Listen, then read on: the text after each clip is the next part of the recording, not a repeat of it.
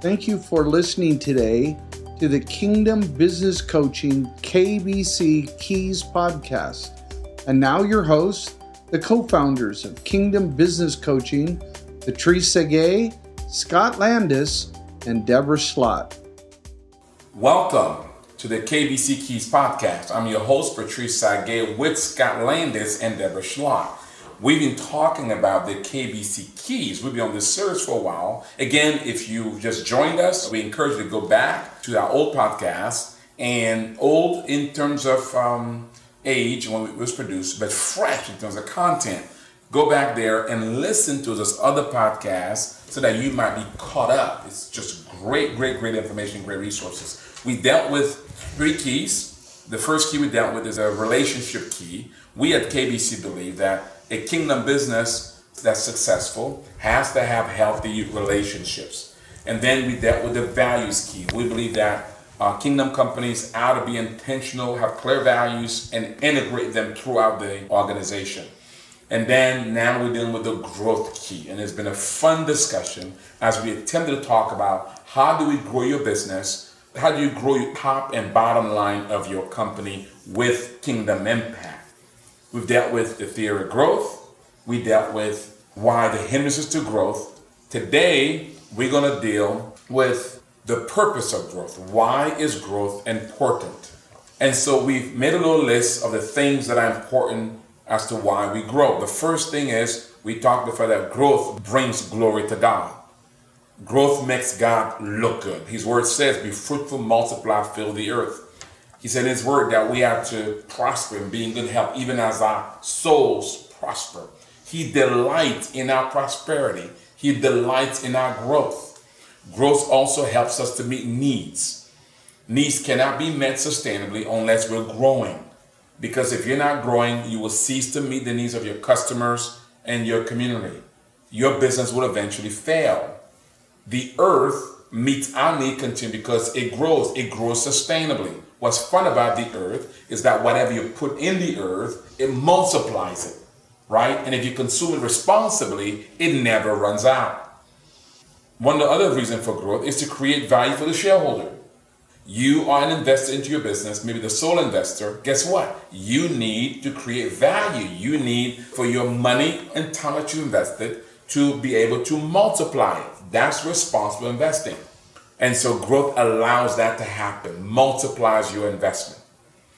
We also see that growth ensures job security and creates jobs. Do you love your employees? Grow. Because they will not have jobs for long if you're not growing. Do you want to create new jobs? Grow. Because jobs cannot be created if you're not growing. One of the biggest joy of an entrepreneur is to create jobs, provide a safe and holy place for men and women to work out their gifting and their talents to at their sweet spot. That's a delight before God. Another reason for growth is to transform communities. As kingdom businesses, we believe that we have to transform communities. And as agents of transformation, we can't do that without growth. We need margin so we can reinvest in community transformation. Growth revives economies. We believe that governments are not the tools for reviving economy. It is business. Entrepreneurs are the catalyst for economic growth. Financial growth brings about what's that word again, Deborah? Lubrication. Lubrication. It lubricates the economy so that growth can happen. And then we believe that growth enables us to save so that we can build a treasury, a treasure chest, so that we can have resources in time of lack.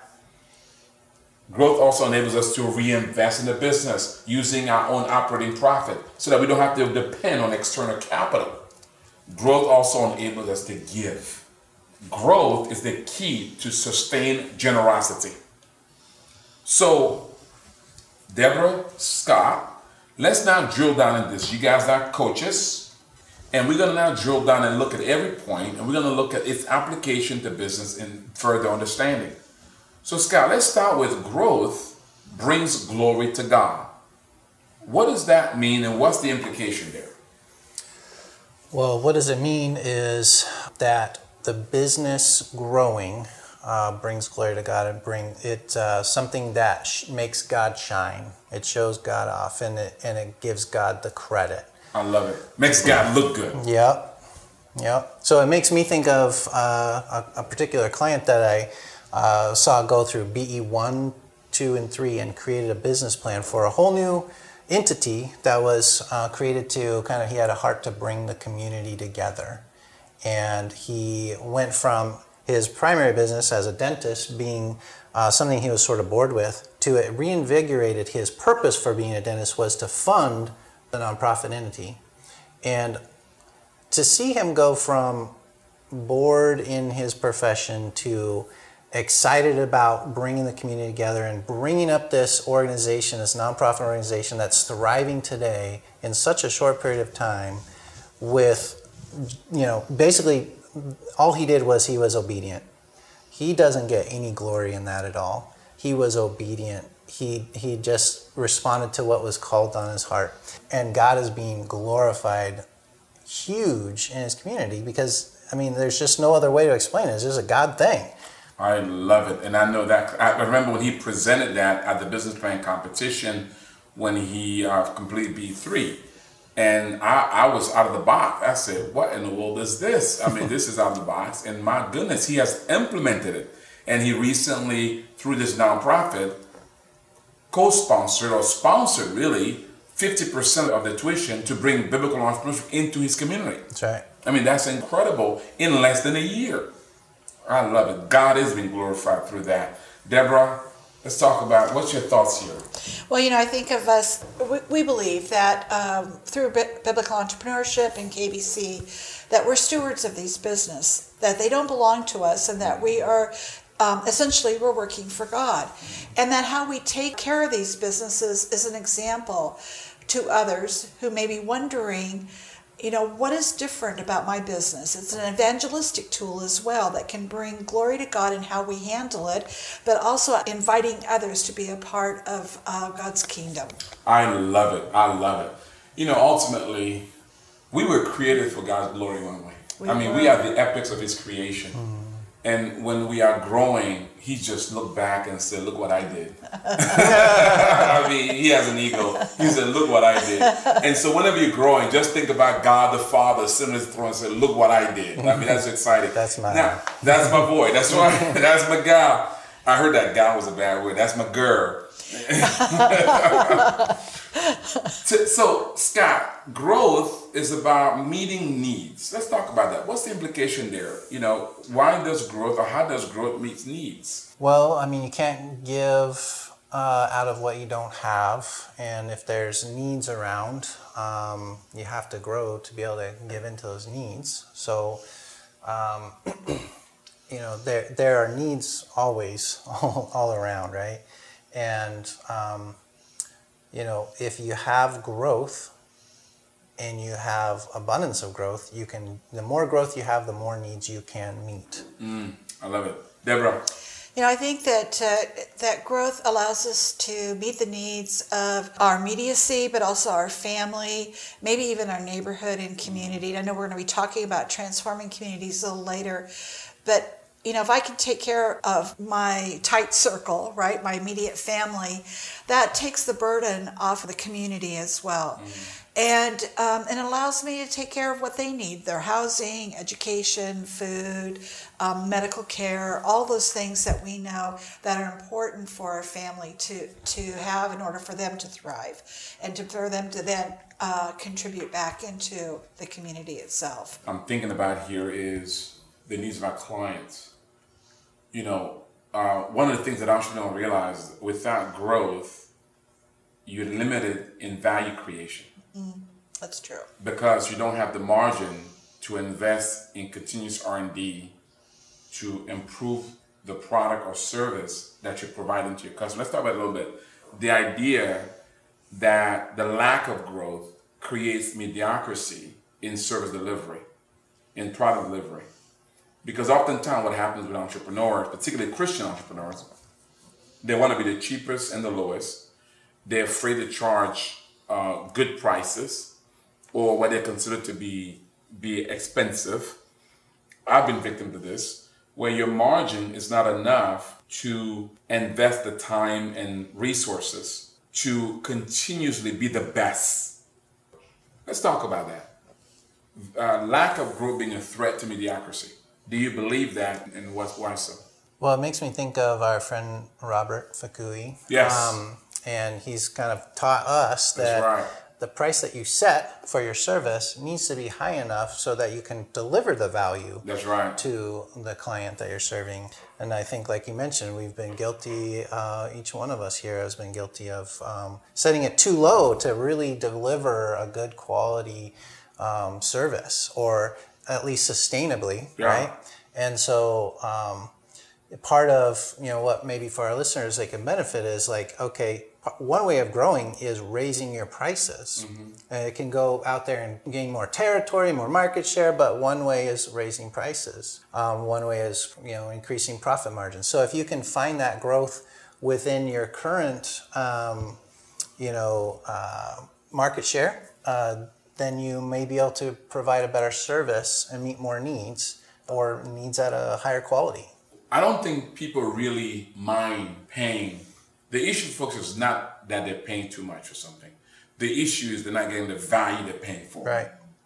Right. And so, because I can pay, I mean, how many of us have, have used a service or product that you, you didn't you didn't pay enough or it was cheap or whatever, you said, I got what I paid for. And that's not a positive. That, that's that's a negative. You're kind of like, you know what? So you kind of shy away from things that are cheap, costly, because you kind of recognize, you know what? It's not going to give me the value that I am receiving, Deborah, or that I'm that I'm expecting. Well, when you say the word mediocrity to me, it uh, reminds me of the status quo.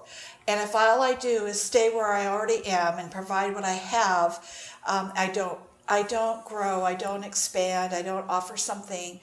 Then I may have, I may be hiding a skill or an ability that is needed under a rock, That's right? right. That's right. um, or in the sand. And you know, we talk about the the a parable of the talents and hiding your talents in the sand. Um, and and the master wasn't very happy with that. So, in order to meet what uh, the marketplace has, we may not even know about that. Uh, what the market may not even know about it. I think it's Henry Ford who said, "If I asked the market what they wanted, they'd still be driving uh, horses. They'd be horses and buggies or whatever that goes." I love And- it. so, um, you know, we, we have to take what we know and take risk and step out and um, and meet the needs that may not even be evident today. I love it. I love it. Let's talk about ensure job security and create new jobs. Job creation being growth being key to job creation. But why should the entrepreneur care about job creation? I mean, Scott, you know, I mean, why is this important? So what? Because you know, within my employees, sometimes they can be a burden. Sure. I mean, one thing as you were introducing the topic, you were saying you use the word "love your staff," and that really resonated. Like if you, if it, so, there's a couple ways to look at it. You know, create new jobs, but really the jobs that you've already created, loving that staff. If you can't, if you're not growing, you don't have that ability to love your staff. You might have the desire to, and isn't it? It, wouldn't it be awesome if all of the kingdom businesses were, you know, had had huge uh, responses of feeling loved by their staff. That's right. And um, and uh, if if growth can can make that happen, I mean, who wouldn't want that? And if you can have, if you can love the staff that you have really really well, then who wouldn't want to grow more of that? That's right. You know, a, a greater uh, number of staff members. You know, not to give a plug to Rosen, Mr. Rosen, but uh, we have our annual conference at uh, the Rosen Hotel in uh, Orlando, Rosen Shingle. There, he's he's kind of uh, you know, his Taj Mahal, I guess, his crown jewel. Uh, it's not cheap, but the reason why we keep going there is because of how Mr. Rosen, who we know, how he treats his employees, and and the culture he's built there he loves on his people. 100%, 100% full health, uh, uh, healthcare, them healthcare, 100%, and he sends all his employees, to, uh, children to college, fully paid. This man loves on his people. He's a Jew. He's not a professed Christian. He's a Jew. But my Lord, he acts like a Christian. and the more he gives away, the more the, the, more, Lord, the more Lord they'll come back. they'll- So you yeah. gotta love your people. Going to the to the relationship key. Love the Lord with all your heart, soul, mind, and strength, and love your neighbor. Your staff are part of your neighbor. Mm-hmm. Deborah, You know, I think uh, creating jobs is um, an opportunity for the expression of um, of value to what we bring as value to the Lord through stewardship of His business, and creating more jobs is around. Um, for me, uh, shows that uh, I have a love for my community. I have a love for uh, my nation, a love for God and the others that I serve, because now I'm giving opportunity for other people to grow, use their gifts and skills, and be able to um, demonstrate um, a, their uh, their love for God as well. you know I mentioned earlier about the burden of having staff. Between an entrepreneur who doesn't delight in the joy of employing people should not be an entrepreneur. Would you guys agree? At least not a kingdom one. Sure. Sure, hard to be um, to grow when you're a single, all by yourself. That's right. Wearing all the hats. because I believe entrepreneurs are job creators. True entrepreneurs are job creators.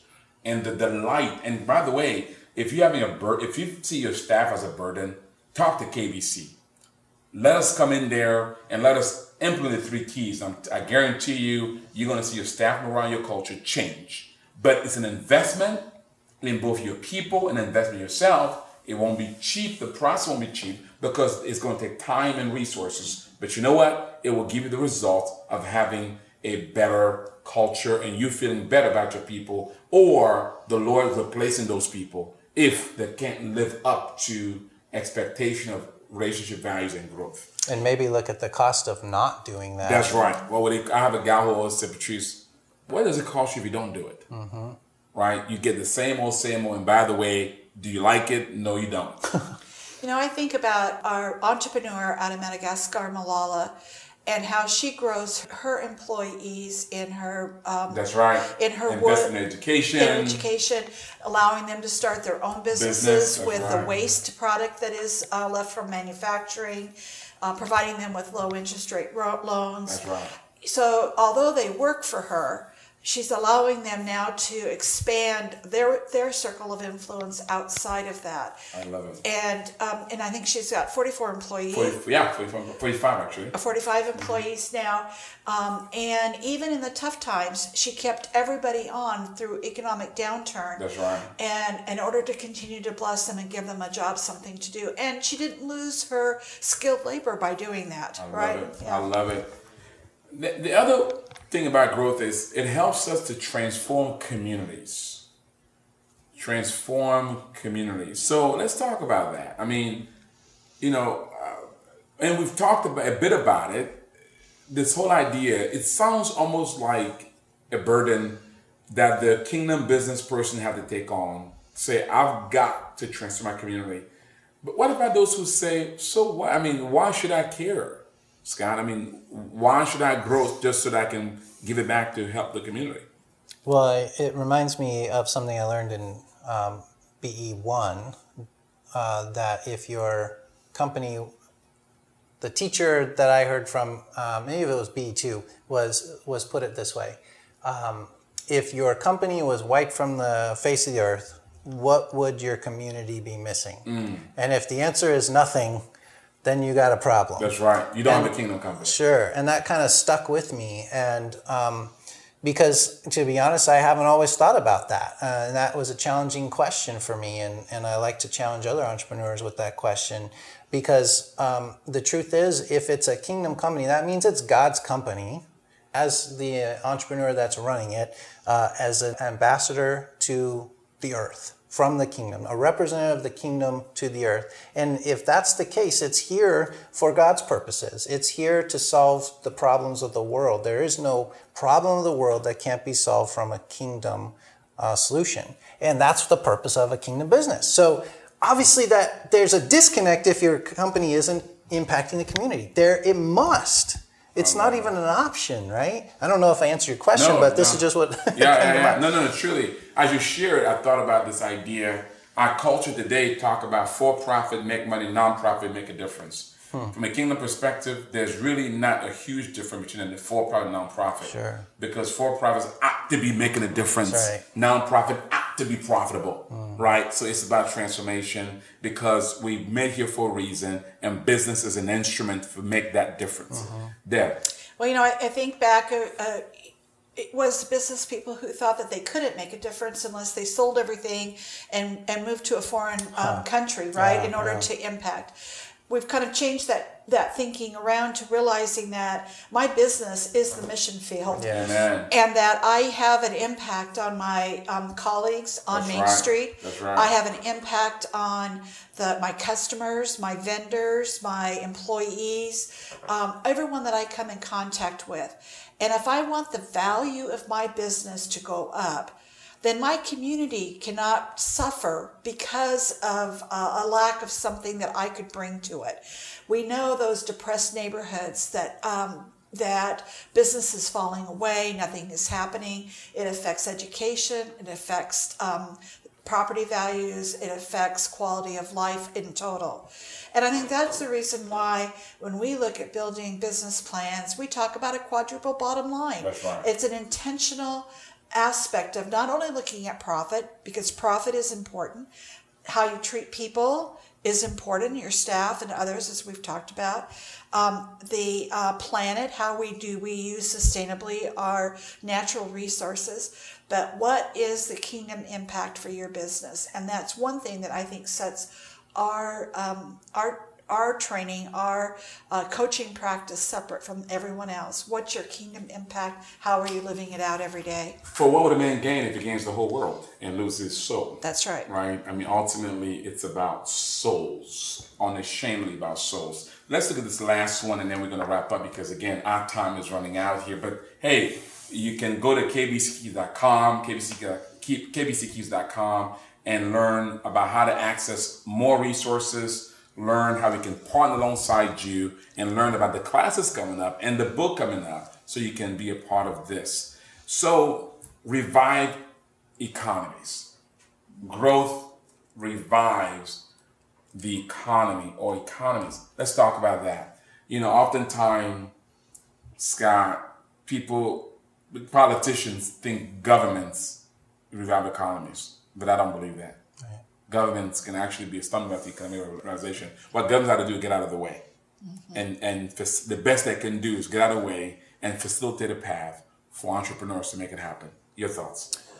Well, I think that entrepreneurs, if they're if they're anything, they're innovative, right? Um, you got to be innovative if you're going to be uh, successful, especially in the speed of today's uh, business. And um, if there are problems in the community, problems in the economy, problems in the culture, you know, the problems that government tries to solve, right?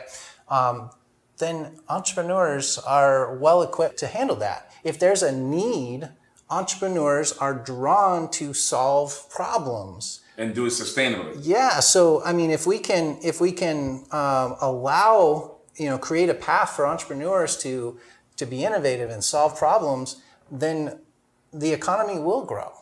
Um, the economy will grow out of that out of that process of solving problems and creating revenue. I mean, it's like it, it just one thing leads to another, and it's a, a very I guess symbiotic relationship of, of you know just get out of the way and let entrepreneurs do what they need to do. I, I, I love it. Deborah, Well, government brings with it its own sets of rules, regulations, processes, bureaucracy, uh, things actively happening.